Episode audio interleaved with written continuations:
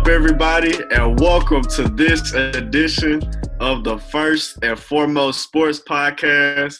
I am your host, the one and only Quentin Douglas.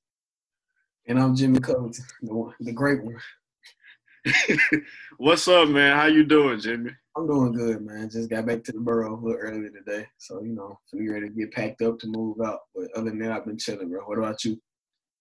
Yes, sir. I'm feeling pretty good, my boy. Feeling pretty good. Well, without further ado, you ready to get into it? Yes, sir. All right, man. So, first up on deck, every offseason in the NFL, we know guys are trying to set the market with contract extensions and make some money. So, recently, running back Derrick Henry of the Tennessee Titans signed a four year, $50 million deal. Jimmy, what are your thoughts? I think it's you know it's a great deal for him and for the Titans organization. Uh, Jon Robinson has done a tremendous job building their team, and uh, you know the way they signed that deal, it, it allowed it freed up an extra four million dollars of cap space for this season. You know they're, they're targeting Jadeveon Clowney too, so you know they had enough cap space to sign him too. So we'll see where that goes. But it's a great deal. I mean, led the league in rushing last year, tied for first in touchdowns. We saw what he did in the playoffs until they played Kansas City. But the man is a is a monster. He's 6'3", 247 pounds. You know, can run away from guys, can run you over. Got the mean and stiff arm in the game. And he, he's just a flat out monster. And you know, he accounted for a lot of their offense last year. He accounted for 69% of the rush yards and about 27% of the total yards last year. So, you know, he's a big part of what they like to do. Uh, a big part of their culture down there in Tennessee. Uh, he's a he's a work he's a workaholic. You know, you see his workout videos. You know, he's he's a monster. You know, he's a he's a true pro, consummate pro. You know, last year he had 1,540 rush yards, 16 touchdowns. He's not much of you know a threat in terms of the receiving game. You know, Titans don't target him too much. He only had 18 catches last year, uh, but he did did have over 200 receiving yards. Uh, I think you know when you think about the game's best backs. You know, you think of guys like Christian McCaffrey, you, you think of Zeke, Saquon, you know, and you know Alvin Kamara, and all those guys catch passes. But Derrick Henry, he's one of those guys that doesn't really catch passes. So I don't. I'm sure he can catch the ball. I just don't think the Titans decide enough to use him in that manner. But you know, in his career, he has 3,800 rush yards, uh, 38 touchdowns, uh, only 800 attempts. Uh, so he hasn't run the ball once. He split the first two years. He pretty much split time. And so I think this this preserved, you know, pretty helping preserve his body. But one thing, you know, I noticed when with Derrick Henry is that he gets stronger as the game goes on. And uh, you know, he had 997 yards and 14 touchdowns in the second half of games this year. And that's tremendous. You know, the 14 touchdowns is absolutely ridiculous.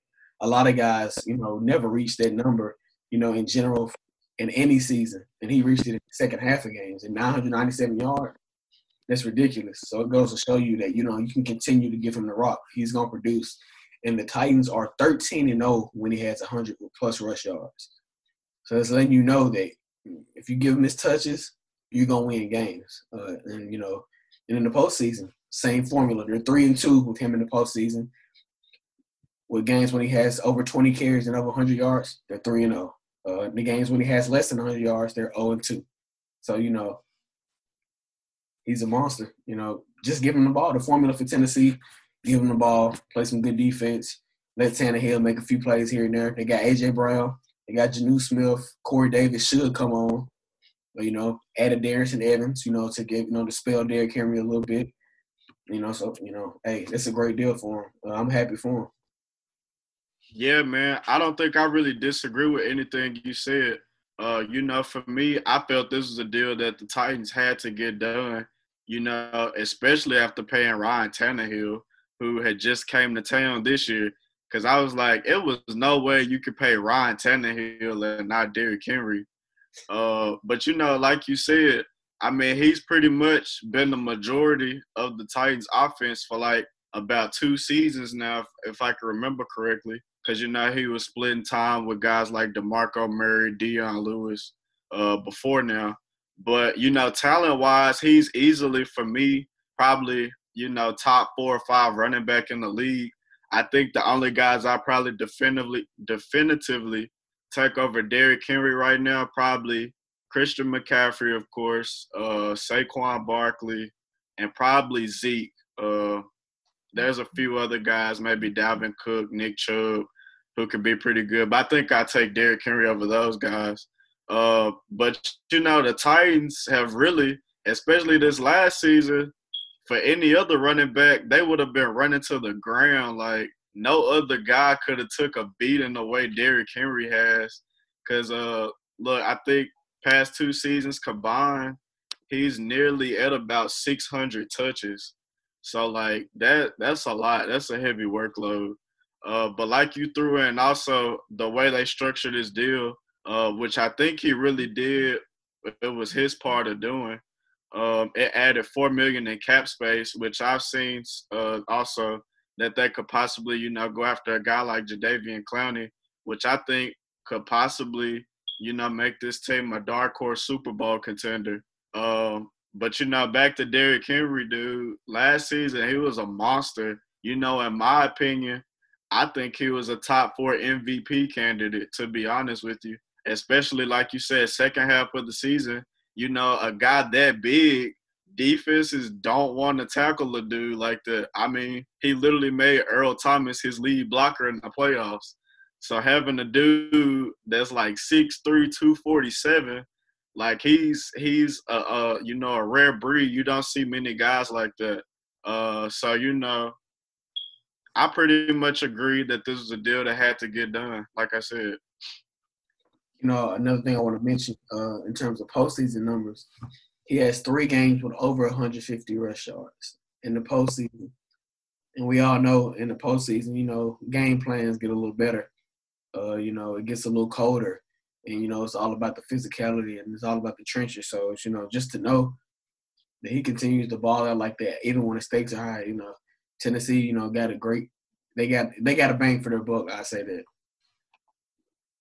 Yeah, for sure. And you know, there's been the stigma going around the league. You know, don't pay a running back, but if there's anybody, I feel like Derrick Henry is the one guy that can handle that workload. You know, year in and year out.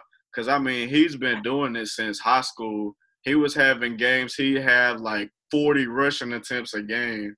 So like the dude's a monster. but moving on to our next NFL topic, you know, we've seen star players take to Twitter their concerns over the league, you know, ignoring player safety with regards to returning to training camp and having a season this year. Uh, so Jimmy, how concerned should we be about the NFL season?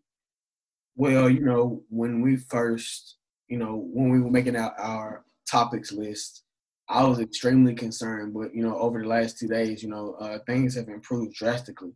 So you know, since we first put this topic on the board, you know, the NFL they have now offered no preseason games uh, for the players to accept, and then they also agreed to do daily testing uh, for the first two weeks of training camp, and that's something that the players are big on. And at first, the owners didn't want to budge on that daily testing. So, you know, that's that's a step in the right direction.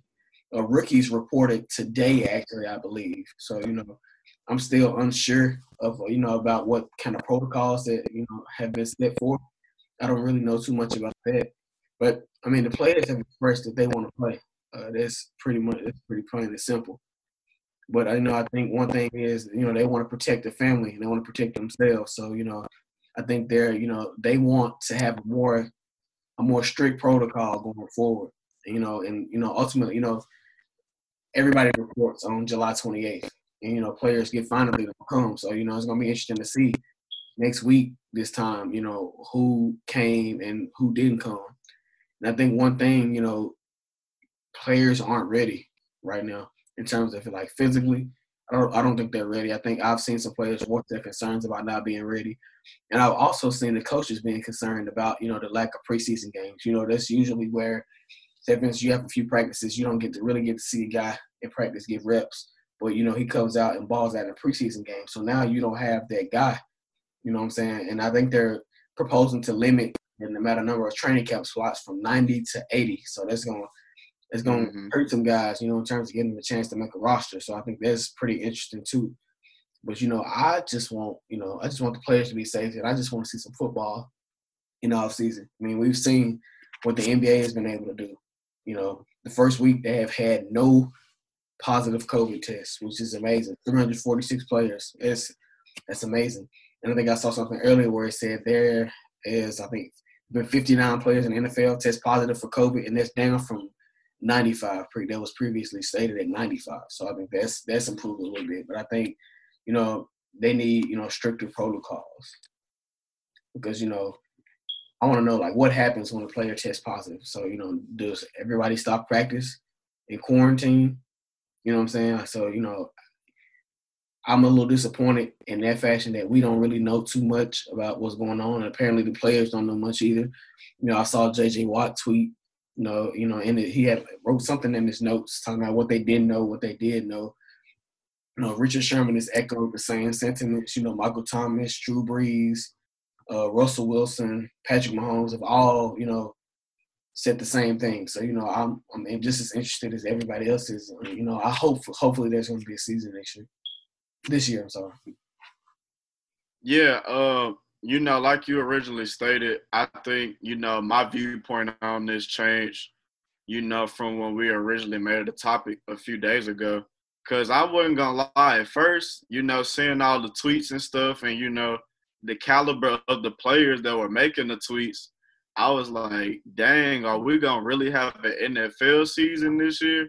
But you know, um, I think you know really what the NFL is doing. You know, they were like the one main league that wasn't under operation when everything when the breakout occurred. Uh, you know, like the NFL, MLB, and all the other sports were. Uh, but you know what? I think they're kind of trying to do you know, seeing, you know, college football, high school football, all the other leagues, how they're conducting practices, which I think that that part's pretty much not a concern at this point. I think is really how they're gonna go about, you know, conducting game day operations. And I believe what they may be doing is waiting to see, you know, how the bubble goes with the NBA, um, the MLB is supposed to be start. They've already started scrimmaging actually. Uh, so you know, seeing how those games play out. But you know, with the NFL Players Association, I'm trying to figure out, you know, how there's so much gray area because you know, with the players tweeting out, there shows that there's clearly, you know, some friction between the two sides. So, you know, that's what originally made me think, you know, that we wouldn't have a season. But I think with the owners, you know, they'll probably be trying to find players for trying to sit out, things like that. And, you know, you've already mentioned that obviously the players do want to play themselves because, I mean, the hashtag was we want to play. So I think that's pretty much, you know, it's in the bag that there will be an NFL season. But, you know, it's just a matter of the protocol, which at this point, the NFL really hasn't said much. But I don't know. I'll probably give them till end of July, early August, and I think they'll probably have the act together by then. Hopefully, because uh, like I said, I, I, don't know what I'd do with an NFL season. I've never, you know, we've never had, we've never had not had an NFL season uh, since we've been alive. So you know, I'd be devastated. I might even shed a few tears if we didn't have an NFL season. Right. I think the closest we've had is what the 2011 NBA lockout season. And even, was what like a 60. Yeah, still playing 66 games. So right, so still a majority. and it, like I said, we don't care about that anyway. Uh, 82 we, game season. You know, with the NFL, every single game is important. Right. So I need. Yeah. I need, so that all 16 of those, I gotta see them. I need them. Especially me, because the 49ers, I'm we trying to get back to the Super Bowl. and I know I got I think huh? I'll go ahead. And I think we're actually one of the few teams that got better this offseason. So I feel like we gotta be the NFC favorites to get back there. I can't disagree with that. You know, I got this Sunday ticket, so you know, I need all my games. I'm definitely gonna invest in it this year if we go to season. One of the best investments I could have made, man. I'm gonna be right on board. I'm gonna get that league pass too. Definitely got to get the league pass. Might as well. All right, man. So speaking of league pass, moving on to some NBA topics. Uh, you know, Philadelphia 76ers, they've had a few playoff disappointments over the past two or three seasons. We do know of their two star players, Joel Embiid and Ben Simmons. So, Jimmy, if you were the general manager of the 76ers, would you build around Joel Embiid or Ben Simmons? Well, Quentin, I think this is extremely easy for me, and I'm going with Ben Simmons. I don't see how you wouldn't. He's a six foot 10, 230 pound point guard. Uh, he's a two time All Star with career averages 16 points, eight rebounds, eight assists, nearly two steals and a block per game. And he's shooting 56% from the field. Uh, but we know his one inherent weakness, inherent weakness is his shooting. Uh, he shoots less than nine percent uh, from the from three point line for his career. not nine percent, not even double digits, bro. It's eight point seven percent, and he shoots fifty nine percent from the free throw line, which it, it has improved. Uh, you know, from year to his free throw shooting has improved from year to year. I think the last twelve games of this season, he was shooting around 72, 73 percent. And uh, you know, the one thing with Ben Simmons is he's pretty outside of that first year where he missed the whole season with a foot. He's been pretty much pretty healthy. Uh, he uh, he's been able to play a possible 229 games he's played, and he started 214 out of those. And uh, he missed, you know, I think 11 games this year. So you know, he's a back injury. So he uh, he's pretty much on the court all the time. And when he plays, since he's been you know a starter or whatever, they have a 61% win. They won 61% of their games, which is you know a pretty great clip of winning. You know, and you know he's one of three players to average 16, 8, and 8 at ages 24 younger. Younger. And guess who? And you know, there's two other guys that's in their company, and both of those guys are Hall of Famers. Uh, Magic Johnson, who many consider the greatest point guard of all time, and the big O, Oscar Robertson. So he's in pretty great company there. And if you look want to look at his strengths, you know, playmaking is obviously one of his strengths. Ball handling, especially for a guy that big, he's a defensive monster. I, he can legitimately guard one through the five. He has a high IQ. You can see with his highlight reel passes, you know, his court vision. His fast break scoring ability is second to none.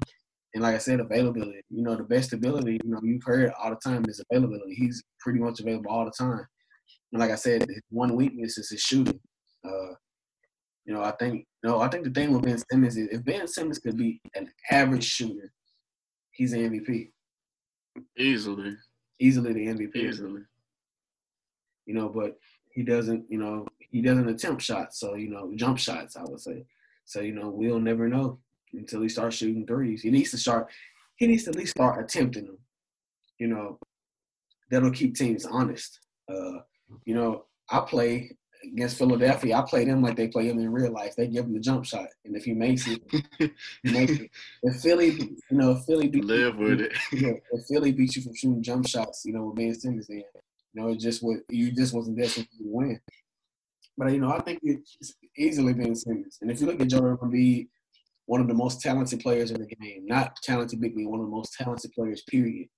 Uh, seven foot, they list him at 250 pounds, but he looks like he's more like 275, 280. He's a three-time three-time All-Star, two-time All-NBA performer, and two-time All-Defensive Team. He has career average of 24, 11 and a half, three assists, nearly a steal, and nearly two blocks per game. But the thing with Joel Embiid is he's not available all the time. You know, he's rarely available. He's been a, he's missed his first two years in full because of you know a foot injury. Uh, but since then, he's he's had a possible 328 games. He's only played 202 of those games. Uh, but they have the exact same winning percentage with him in the lineup, which is 61.8 percent, the same as Ben Simmons. So, you know, when he's there, they're gonna win. You know, a nice sizable amount of games. And but I think one thing with you know, in, and when, if you want to look at strength, you know, his strength, he's great in the post. He's a great rim protector, great rebounder. A high skill level on offense, and he's a great free throw shooter for his size. But you want to look at his weaknesses. His efficiency is what stands out to me. I don't think a guy that big should be shooting under 50% from the field. I think that's that's completely ridiculous. You know, sometimes you know you see him settle for jump shots with you know Shaq and Charles Barkley. They get on his case about that all the time. I think he he's a low post beast. That's what he is. And I think the farthest he should be shooting is the mid range, 17, 18 footer. He does not need to be attempting threes. He's shooting around 30% from no. He's shooting 32% from three for his career, which is below average. So if you're a below average three point shooter, you don't need to be attempting four or five threes a game. That's that's counterproductive. Uh, and I think I think one thing else that bothers me is his mentality.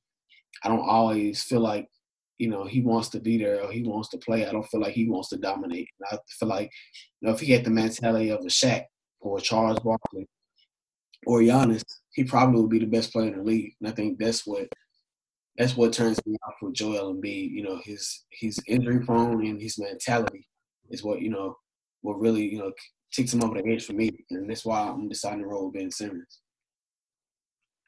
Yeah, bro. Uh, you know, we pretty much agree on this. Uh, but you know, I'm gonna approach it from a different angle, so I won't repeat, you know, everything you said. Uh, but you know, with centers, I mean, in today's NBA, the way it's trending, you can't win an NBA championship with the roster built around the center. I mean, we haven't seen a center as the best player on the championship team since what the the Lakers with Shaq, uh, you know, the Rockets with Hakeem back in the '90s. I mean, other than that, you some people you know count Tim Duncan as a center, but you know he's really a power forward, so I don't really count him with the Spurs. Uh, but you know, the biggest obstacle for being, I believe, you know, at the 76ers is obviously poor roster construction. Uh, you know, I don't really know what Elton Brand was thinking last offseason, you know, by signing Al Horford and then extend, extending Tobias Harris. Like, come on, you could have got Paul George because clearly he wanted to be out of OKC. You could have got, I mean, even free agents like, a guy like Danny Green, a Seth Curry anybody that could shoot, honestly, that's all you really need to surround Ben Simmons with. Because I mean, with shooters, Ben Simmons would probably look just like how Giannis is looking in Milwaukee right now.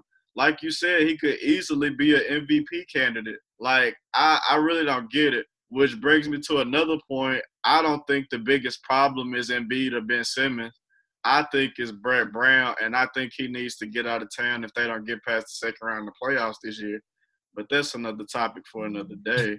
Oh, but you know, you know, Embiid's clearly no scrub. You know, talent wise, to me, he's the second best player in the Eastern Conference behind Giannis. But you know, up to this point in his career, you pointed out how injury prone he is. He also has yet to show a dedication to getting in better shape. Like you said, he's about 270, 280. And you know, you know, pace wise, Ben Simmons, he thrives in transition, you know, running up and down the court, a team, you know, he can get out and run and kick out the shooters. And that's just not in B's game. Uh, and I think really that's what hurts Embiid. He feels like, you know, he has to fit into that and try to be a stretch big when if you're that big, you need to get your butt down in the post, call for the ball, and just yam on somebody head the way Shaq used to. But I just don't see, you know, that alpha mentality in Embiid like that. And then on top of that, you're supposed to be the leader of the team. But you know, as far as him diving for loose balls, you know, just getting dirty, doing the dirty work, he shows that on an inconsistent basis. Uh, so you know, although they were a Kawhi buzzer beater away from the Eastern Conference Finals last year, like I said, I believe if they don't get past the second round in the playoffs, you got to consider some moves somewhere, somewhere. Get Brett Brown out of here, man. Man, you know, Brett Brown's a good coach, but I think he's pretty much he's capped out in Philly, man. It's time to move on. He has, yeah, he has. And you know, with Ben Simmons, like imagine, you know, if Miami was stupid enough to trade uh, Bam Adebayo for Joel Embiid. That'll never happen, though. Imagine, imagine how crazy, how nasty that would be. That'd be a much better fit than Embiid, though. They go to the finals. I don't know about all that. You want to think because you want to know. Okay, so you you have to go through either Milwaukee or Boston, right?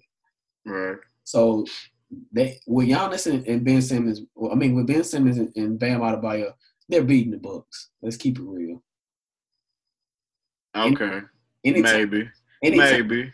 You know, I I saw Bam. I watched Miami versus you know the Bucks this year, and Bam put them clamps on Giannis. He do he do be clapping Giannis though. I give him credit for that. He be he be balling out. Yeah, you throw Ben out there too. You know, Joel Embiid ain't in his way, so you know he the alpha. You know, throw Ben out there, let Ben do his thing, bro. Like you know, they be scary, but you know this ain't this ain't 2K. This real life, and we both we it's not happening. No, sir, not right? Yeah, that, that, that, was an easy choice though. I think you know that was really yeah, yeah. Choice. You know, if Joel Embiid played 70, 75 games a year, then okay, I'd be cool going with Embiid. But he's not available. And, uh, nah. he's not available. And then, you know, he's injured all the mm. time. And, you know, efficiency, like I said, and just his mentality. I don't, you know, I don't like his mentality. You know, he said nah. he said he really wasn't a big fan of playing in the bubble, but he's gonna come as his job. That's not the right attitude. I don't I've heard, you know, outside of like Avery Bradley deciding to sit out, you know, I've heard no guy straight up say they really didn't want to play.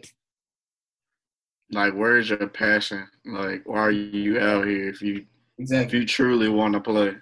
exactly. You know, I don't know, man. But, you know, ah, that's Joel. Yeah.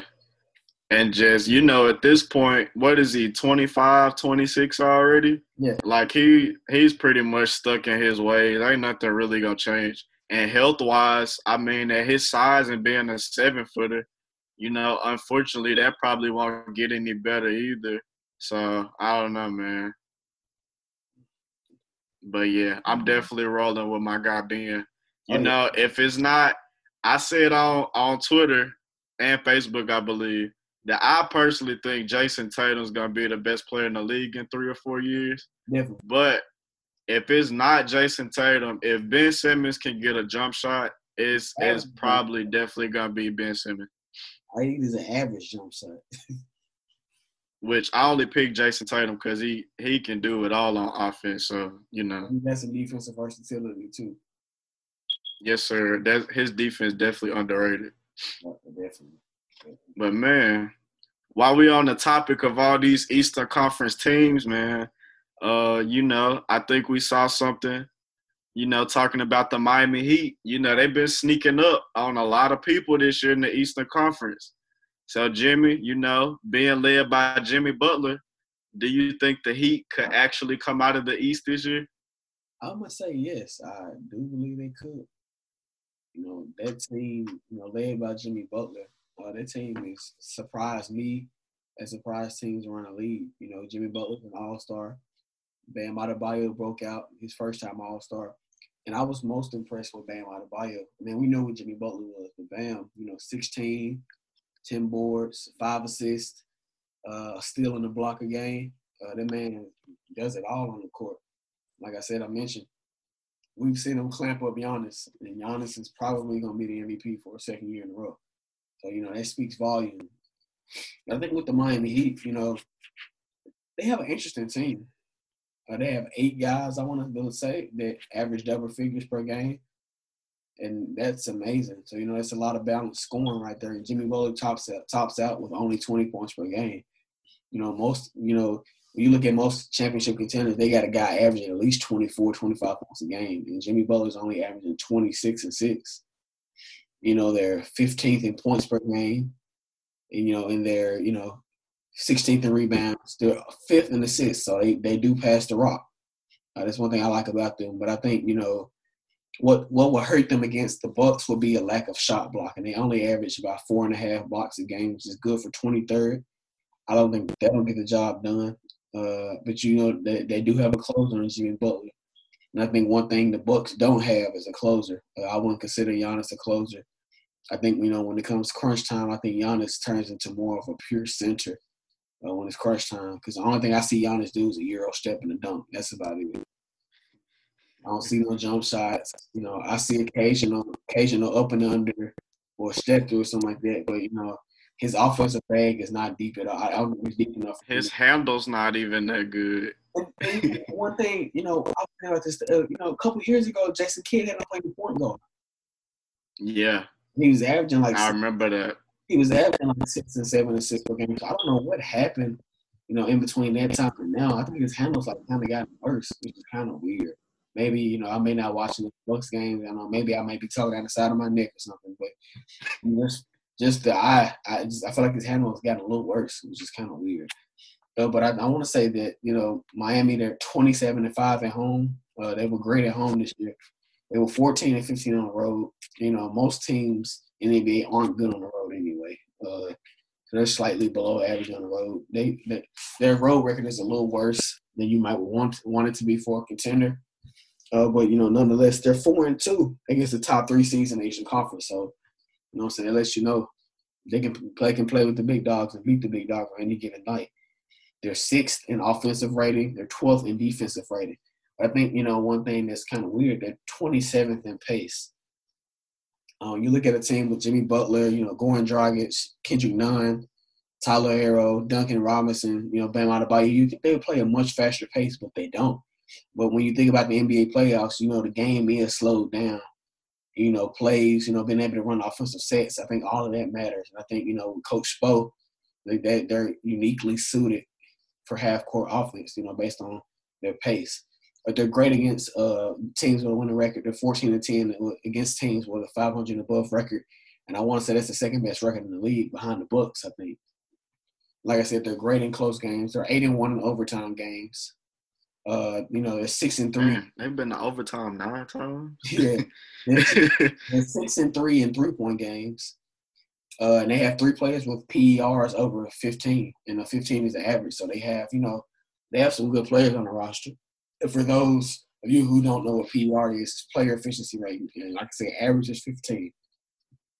So they got three players with over 15, you know, PER. Like I said, it was just pretty good. I think, you know, the strength of the team, three point shooting, of course, uh, versatility, the ability to close. And I think their team is filled with a bunch of dogs. You know, when you got Bam and Jimmy in the lineup, and then you got Kendrick Nunn, who's a rookie. He showed out. Well, not a rookie, second year player. He balled out. You know, you got Andre Iguodala coming. he was a rookie. No, he's second year. I think so, if I'm not mistaken. Nah, cause he was him and him and Ja had a little Twitter exchange about rookie of the year. Sure did. I'm sorry. I- I'm thinking about somebody else. But you know, when you got Kendrick Nunn and Bam and Jimmy and Iguodala off the bench, you got Jae Crowder, you got guys like that. You know, those guys are tough guys. They're dogs. You know, you know. One thing about I would say about sports, you can never have enough dogs. But I think you know when you want to look at the weaknesses, you know, I would say they have no true superstar. Uh, I wouldn't really consider Jimmy Butler a superstar, but he's a star. I would say that. But you know, I think with the, with the makeup of the team, they don't really necessarily need a superstar. And uh, you know, I think, like I said, we mentioned earlier, the weakness is rim protection. You know, the four and a half blocks. You know, that's that's extremely low. But if you think about it, you know, Bam is only six nine. You know, they're starting power forward can't be too that and much taller. And I don't know. Derrick Jones spent some time at you know power forward. He's only six seven. You know, Jae Crowder is power forward. He's only six six. I mean, you have you have Meyers Leonard and Kelly Olynyk off the bench. They're both seven footers, but they aren't shot blockers. You know what I'm saying? So Nah. I think that will hurt them against somebody like Milwaukee. But you know, they've beat Milwaukee twice this year. So, you know, and if you want to look at them against, you know, I think Milwaukee is a better is an easier matchup for them versus Boston because Boston, you know what I'm saying, they don't have a point guard that can match up with Kemba. Just be honest. I mean, I like Goran. Cardiac Kemba. I like I like Goran Dragic a lot, and I like you know Kendrick Nunn. They can't match up with Kemba. And then you look at Jaylen Brown.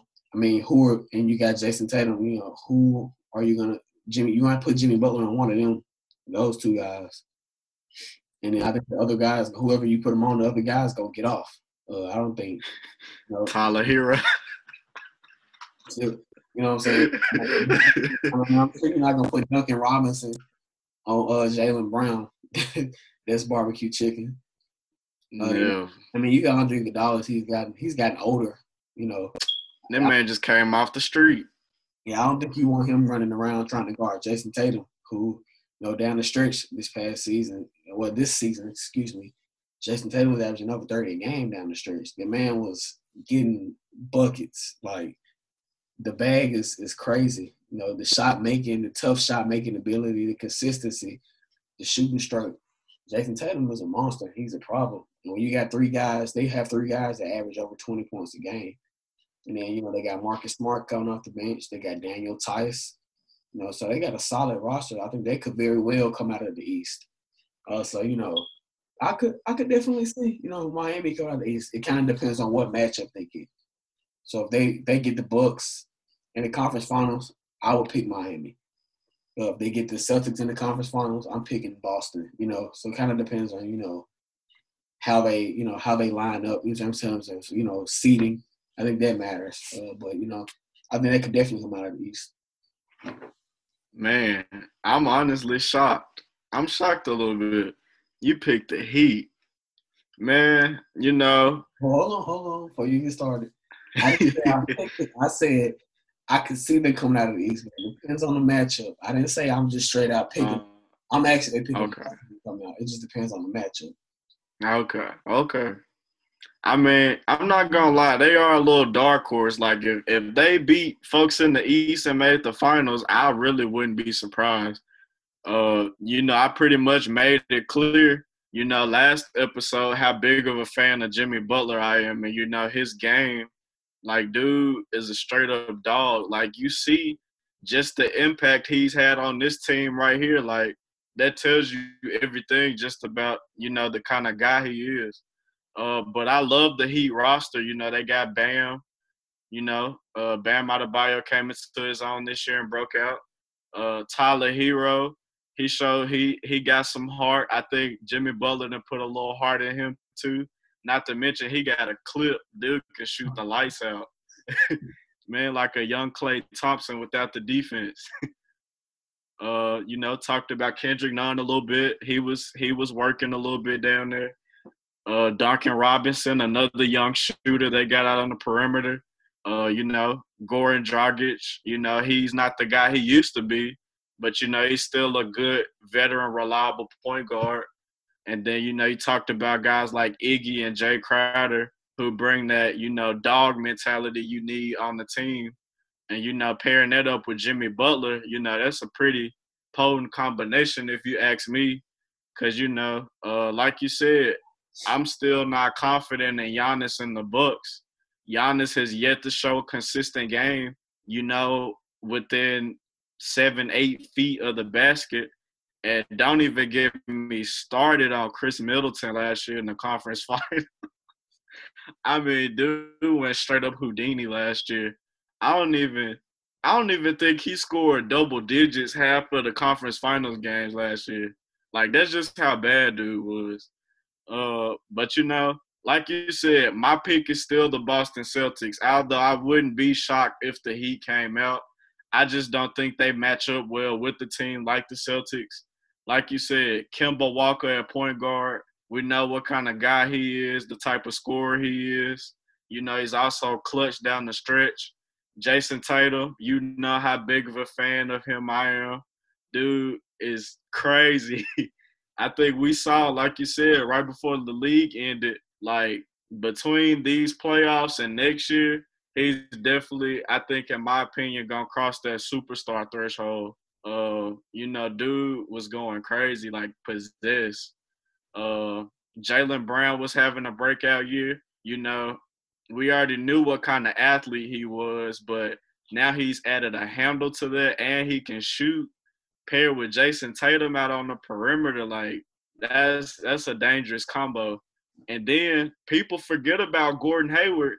He's not the dude he was in Utah, but this season, finally healthy, he was definitely getting his groove back. So, you know, definitely don't sleep on Gordon Hayward. And then also you brought up Marcus Smart.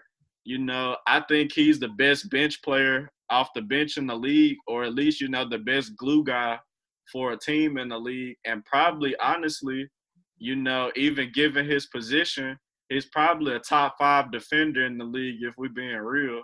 Like, dude is a dog. Uh, you know, so like I said, I just don't see Miami matching up with the team like Boston. But you know, like you said, the seedings can play out where Boston and you know Milwaukee meet up conference semifinals. Milwaukee knocks out Boston. I could see the Heat beat Milwaukee. So you know, we're just gonna have to see how these games play out in Orlando over the next few months, and you know, see how things go from there. Yeah, definitely, bro. And I think, it, like I said, it just all depends on the matchups. For sure, for sure. Well, bro, did you have anything else to add to this episode? I do want to say Black Lives Matter, and you see, I got on a Louisville hoodie. Uh, that's where Breonna Taylor was murdered. So you know, arrest the cops that murdered Breonna Taylor. That's really all I gotta say. On the real, arrest the cops that murdered Breonna Taylor. Well, once again, we appreciate you all for rocking with us here at the First and Foremost Sports Podcast. This is a wrap for episode 18. I am the one and only Quentin Douglas. I'm the great one, the natural Jimmy Covington. and that'll do it. We out. Thank y'all.